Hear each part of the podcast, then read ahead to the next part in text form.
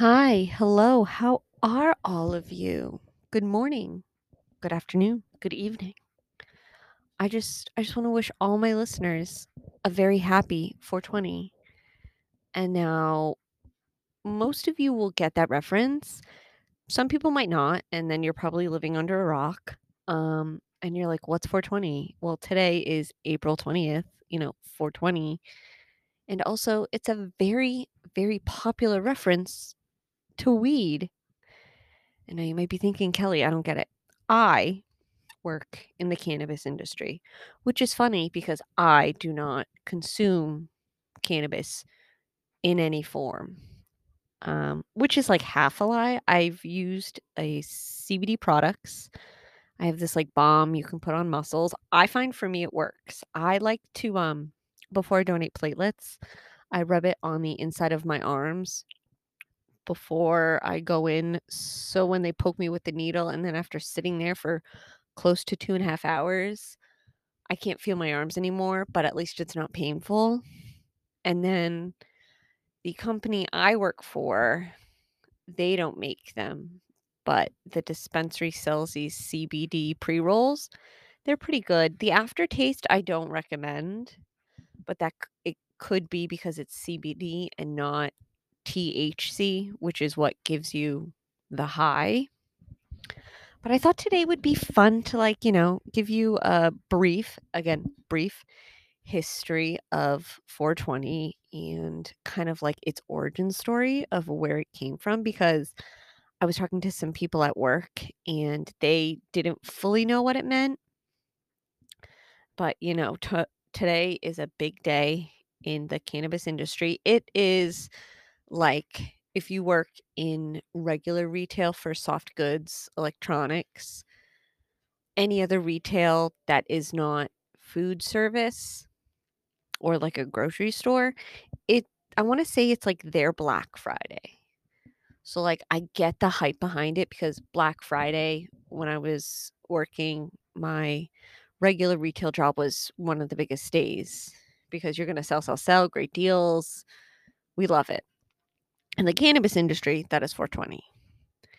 And I did again I didn't know much about it. I also know very little about cannabis itself.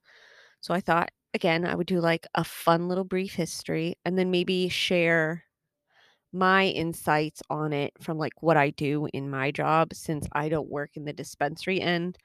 I work in the growery end, which is really cool. But I found an article and I will share the link on the Instagram stories. And if you don't follow us on Instagram, I don't know what you're doing. It is something dot about dot podcast on Instagram. If you want, you can also follow myself. It's Schley underscore guy, um, S C H L E Y underscore guy. I am more unhinged on my Instagram than I am the podcast Instagram. So just, you know, fair warning. But it all started back in 1971. It was traced to a group of five students from San Rafael High School in Marin County, California, which like totally makes sense. Uh, they began meeting at 4:20 p.m. to, you know, smoke a little weed. The actual number of 420 didn't mean much to them. It's just when they could get together after extracurricular activities, whether it be a sport or like a club or just something they had to do after school. That was the soonest they could get together. The five members of the group included Steve Capper, Dave Reddix, Jeffrey Noel, Larry Schwartz, and Mark Gravich. Those were the five that met up together. They knew going into it at the time in the 70s that this was like highly illegal at the time. So they started using 420 as a code to let's go get high after class. And then, you know, years later, after they've graduated, maybe they went to college, maybe they didn't. Who knows? It was the 70s. You didn't really need a college degree. Not that you need one now. I have a degree in history, and I'm currently not using it at my job. Um, I'm kind of using it now because I went and did the research and took these notes. So, like, I'm kind of using it, but also kind of not. And it all depends on the field you're in. If you're a doctor, you should have a history degree. If you're trimming weed like I am, you, you don't really need it. Again, depends on the job. Uh, years later, one of the members of the group, Reddix, he actually got a job working as a roadie for the Grateful Dead bassist Phil Lesh. Leash? Lesh? That's pretty cool. And that is probably how the word spread even bigger, you know, because there are all the Deadheads, the Grateful Dead, I believe. I don't know if they're all dead or alive. Like, I don't really listen to the Grateful Dead, but we all know Deep Purple. Uh, that song makes a lot more sense now if you really think about it.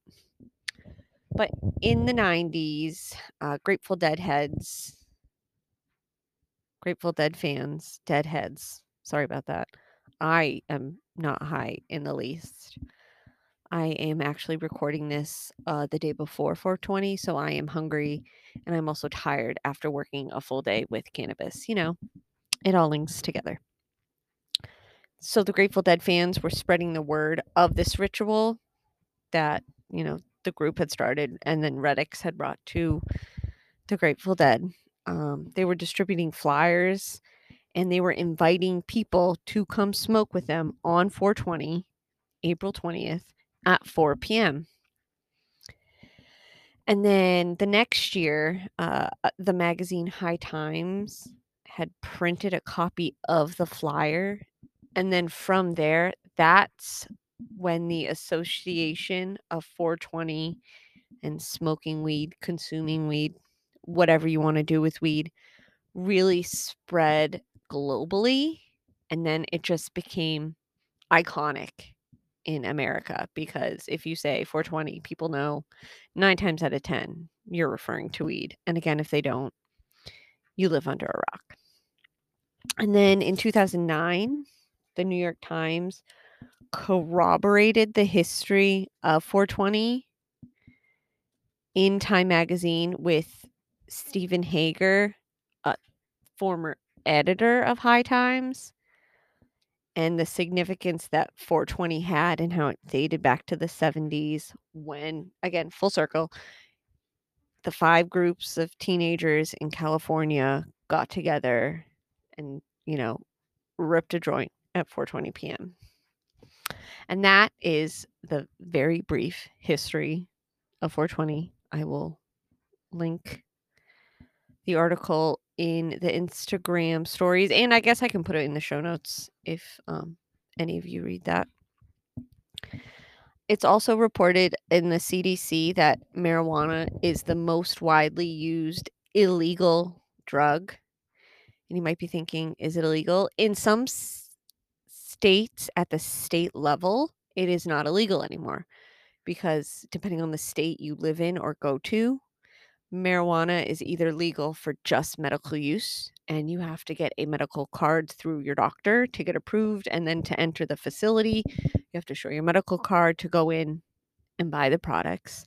And then in some states like mine it is legal for both adult use and um, medical use so we call it rec- recreational here and in order to do that you buzz into the facility and you have to have an id to show you were above the age of 21 in order to go in. And I believe you can only buy a certain amount when you're there for recreational. I don't 100% know, but I know there's like a limit for both, or maybe I'm not 100% sure. But it is the most used illegal drug under federal law, probably because, you know, the other drugs like cocaine, fentanyl, you know, magic mushrooms, heroin are so expensive and they can really fuck you up. Marijuana, you know, for most people, it's it's a nice high. They either get, you know, really hyped and that would be more of a sativa or they get really relaxed and mellowed out, which would be more of an indica. And then there are other hybrids and some people react differently to them and the two groups, sativa and indica, can mean nothing because I could, if I partook, I could smoke a sativa and go take a nap. and someone else could smoke a sativa and go run a marathon. It hypes them up, and makes them really hungry. They get the munchies. Indica means, you know, Inda couch.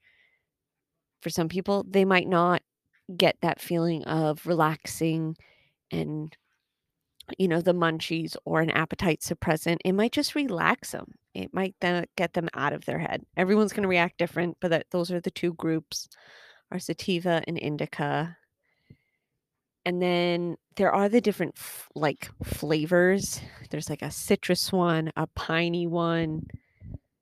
I forget what they all are but um i i 100% didn't do research on that part but I've noticed in my field of work that certain strains smell very different. Because I work with the strains after they've been harvested and then we hang them and dry them, take them down, and I then go and trim them. Me and like the group of people that I work with. Mm-hmm. One strain we have smells very much like anise or like black licorice kind of. And I'm not a black ric- licorice fan, but it is a very potent smell. It's part of like the Durban family. I don't fully know what that means, but the Durban is one of like the predominant strains that was then crossbred with. So it's got a very unique smell. And it's a great, I guess a lot of people really like it. It's a great smoke. I believe it is a sativa. And the people at work that have smoked it, whether it be the flower. Now, the flower is when you go in and buy the weed. Like literally, it's a nug of weed. I have gone in and trimmed it to make it look beautiful, to get rid of the stems and the fan leaves, make it look really nice. And then sometimes it'll get sent to like the lab where they'll make it into a butter or a batter which in the containers it looks like lip gloss like that's all i could describe it as and they'll also make the vapes out of it the concentrates the cartridges i don't fully know what i'm saying but like i've heard these words.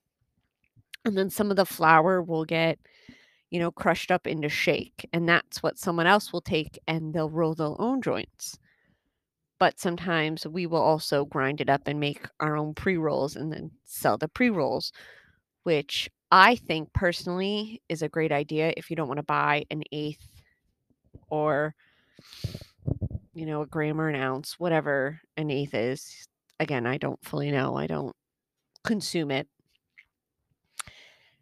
it's a great way in my mind if you want to try out a strain but you don't want to drop all the money on buying the flower or the shake i think our pre-rolls are about 10 bucks um and you can go and buy one and smoke it and then if you don't like it it's only $10 that you have wasted it is not you know 30 or 40 dollars you may have spent and now you don't like it which would suck like no one wants to buy something they don't like it is nice to go and you know buy the one smoke it. We love it.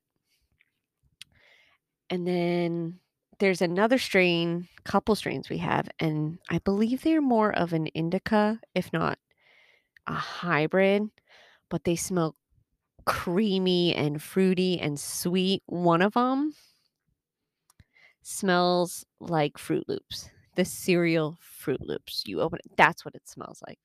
It smells so good. It's not always the best trim, but the smell is delicious. It makes me want cereal. So in my department, I work I guess not all places have a post-harvest department. In my I think it's unique within my company. So what I do is we have a harvest day and we'll go in and we're seeing the weed plant. It's in its little pot basin. We go in there, we cut the trellis off, which trellis is the fucking worst. I'm not even going to get started on it. Cut the trellis off and around and through the plant. And then we have to unweave the plant from the very top tier of trellis so it's still upright. And then we cut the plant as close to the base as possible. And you have a little SKU tag with it that has to stay with the plant because we need to get the weights of everything because th- that's what the state wants and that's what we have to do and then we hang it it gets taken, and someone else then goes, scans that barcode, weighs the plant, moves the plant. And then next, after all the plant has been cut of that strain, because we keep it strain by strain, you don't want to mix it together. You want to keep them as separate as you can. We then take the whole plant we have since cut, we cut it shorter into more manageable lengths and we hang it and it goes into a big dry room. Now think of like a beef jerky. I don't know how else to describe it. And it will just suck all the moisture out of the plant to make it like the nice dry nug you will eventually buy or we take and create the pre-rolls and create the shake or the eighths or you know whatever and that the curing time as they call it can take anywhere between like a week to 10 days. Some plants are better at a week some plants are better at 10 and then some plants honestly we cut down and they look they just don't look good but they have a good smoke so then we will make that a shake make that a pre-roll because it just it doesn't have an appetizing look in its little container and I don't know how to explain an appetizing look. I again, I don't smoke, but I can tell you what a beautiful nug looks like. What a, I can look at a plant and be like, "That's beautiful," or "That one doesn't look the best." We're gonna grind it up because people will be disappointed based off of the look. Because let's be real, we judge things based off of how they look before we dive in deep. We base people off their looks. I don't care who you are. You will judge a person by their cover. And then when you get to know them, you're like, oh, just kidding. They're not gross. They're not weird. They're not whatever. Because sometimes I can look like a troll. And then when you get to know me, you're like, wow, she's hilarious. Am I full of it? Yes, I am. And I know it. I know I'm delusional and I know I'm unhinged. I don't I don't need to be told. But then after it has been, you know, curing for the 7 to 10 days depending, we then go into the dry room and we go strain by strain and we take them down and put them into giant plastic bags and then we put them into bins and we label them and you know they'll have um, abbreviations for what they are and then we bring them upstairs and then we start the process of sometimes we will go through and we'll sort them out and we'll cut the tops off because they're so nice we can hand trim them that's what you're going to get in your eighths and you're going to be like this is beautiful and then the other stuff we will shuck and we'll clip it off the branch. And then that's what will get turned into the shake or the smalls. Or we'll get ground up and go into pre rolls. And then sometimes it goes into a machine and it gets trimmed. And that's what becomes of the smalls because they're so hard to trim by hand that a machine just does it really quick.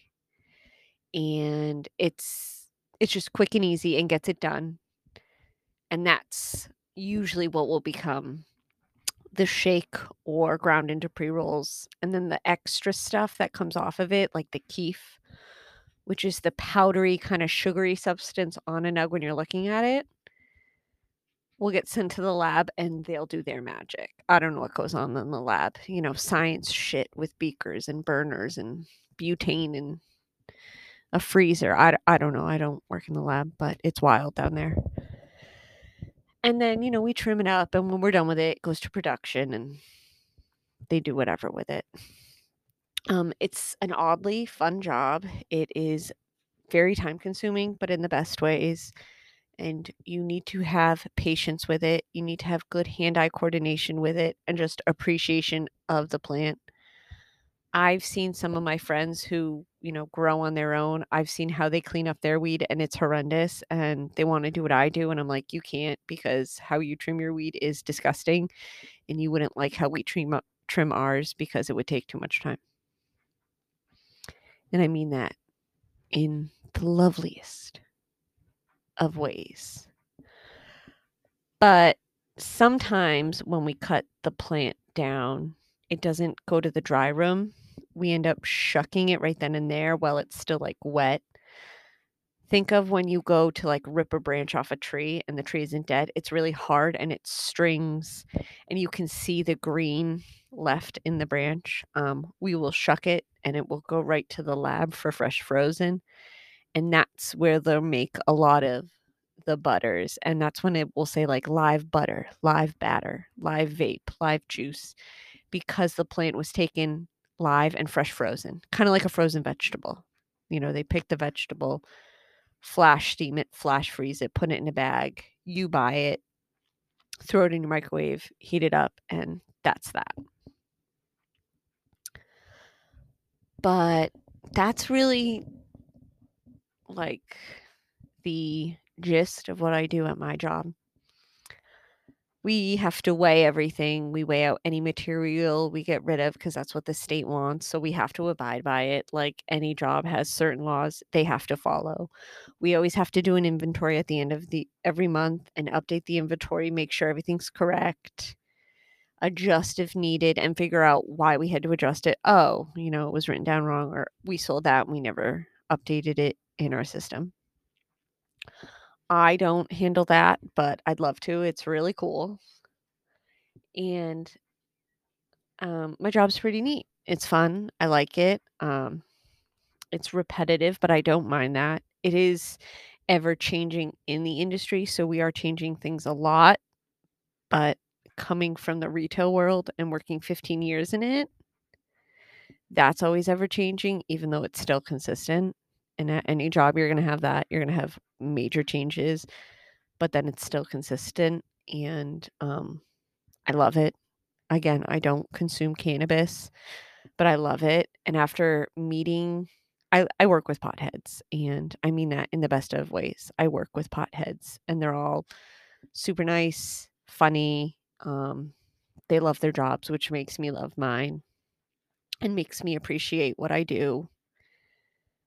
But I work I work with them. I've seen I've seen how it's created and I never had an issue with weed before when it was, you know, the talks of it were about getting it legalized. I have friends who were adamant about like no, I don't want anyone to smoke it regardless if it was for medical reasons. I don't want anyone to smoke it. I don't think they should. It's a drug. Yes, it's a drug, but it is not cocaine, you know. It's not necessarily going to ruin people's lives. Other drugs will ruin people's lives. This won't. So I voted for it in Massachusetts for it to become legal and then recreational because like people will find a way to smoke it. Why not now have it be regulated and then like the state is making a ton of money off it. If they've passed alcohol which can ruin people's lives and other people's lives, you can pass marijuana. It's fine. It's okay.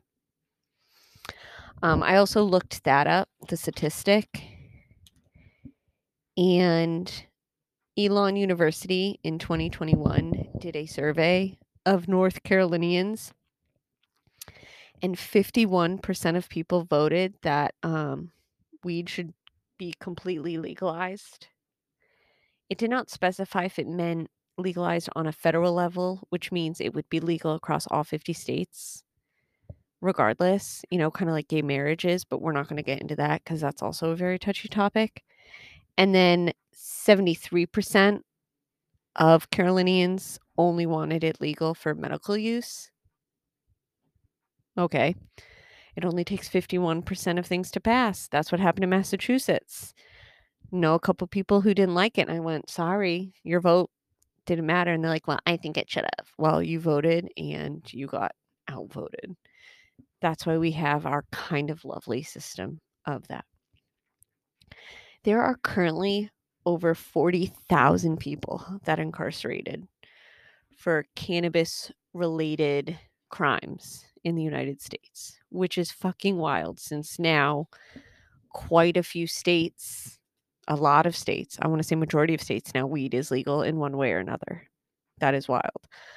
I understand if you were transporting tons and tons of weed illegally, yes, you should be arrested. If you had an eighth in your pocket and you were arrested, no, that's that's silly since it is now legal in the majority of states. Those people should be let out of jail. That's fucking wild. Um, at some point, I do think federally it will be passed. There are a couple states that, you know, we're going to have to get through first, like Texas. I think it's only allowed medically. It's going to take a little bit for it to get recreationally. Um, Texas, Florida, I believe, is the same way. It might just be medically. Both those states, um, you know, the rest of the country is going to have to jump through hoops because those states are also just fucked up in general. They seem kind of terrible when it comes to uh, laws about certain things and people and actions. It's it's wild. Those two states seem really wild. Um, Oregon, they passed like misdemeanors if you have like magic mushrooms and fentanyl and cocaine and heroin. Like, so if they can do that, Texas, you can you can let people you know get a little high. Maybe if you let people smoke weed to chill out, your state wouldn't be as terrible. I don't know. I'm just I'm throwing that out there. We're not we're not going to talk about that here. Or not now at least. That's all I really have for the episode today. Um, I can dive in deeper if you'd like me to. Let me know on Instagram. And if you could rate, like, and review the podcast wherever it is you stream it, that would be amazing. Share it with your friends. Um, that was a fun little episode. I did not mind doing that research. I learned something new, and it was amazing. I'm trying to think, trying to think uh, if there's anything else I need to touch across. No. And if you are going to consume today on 420, just be safe about it. If you can't drive and smoke, don't drive and smoke. Have a designated driver. You know, if you can, uh, maybe I wouldn't. Maybe wait till after work and, you know, rip one, blaze it up. We love that. You know, get an edible, um, infuse your food, buy a CBD. They make like CBD drinks. They're they're all right. You know, however you're going to consume, do it safely and um, however you want. I love that for you. And just have like a great 420. And bye.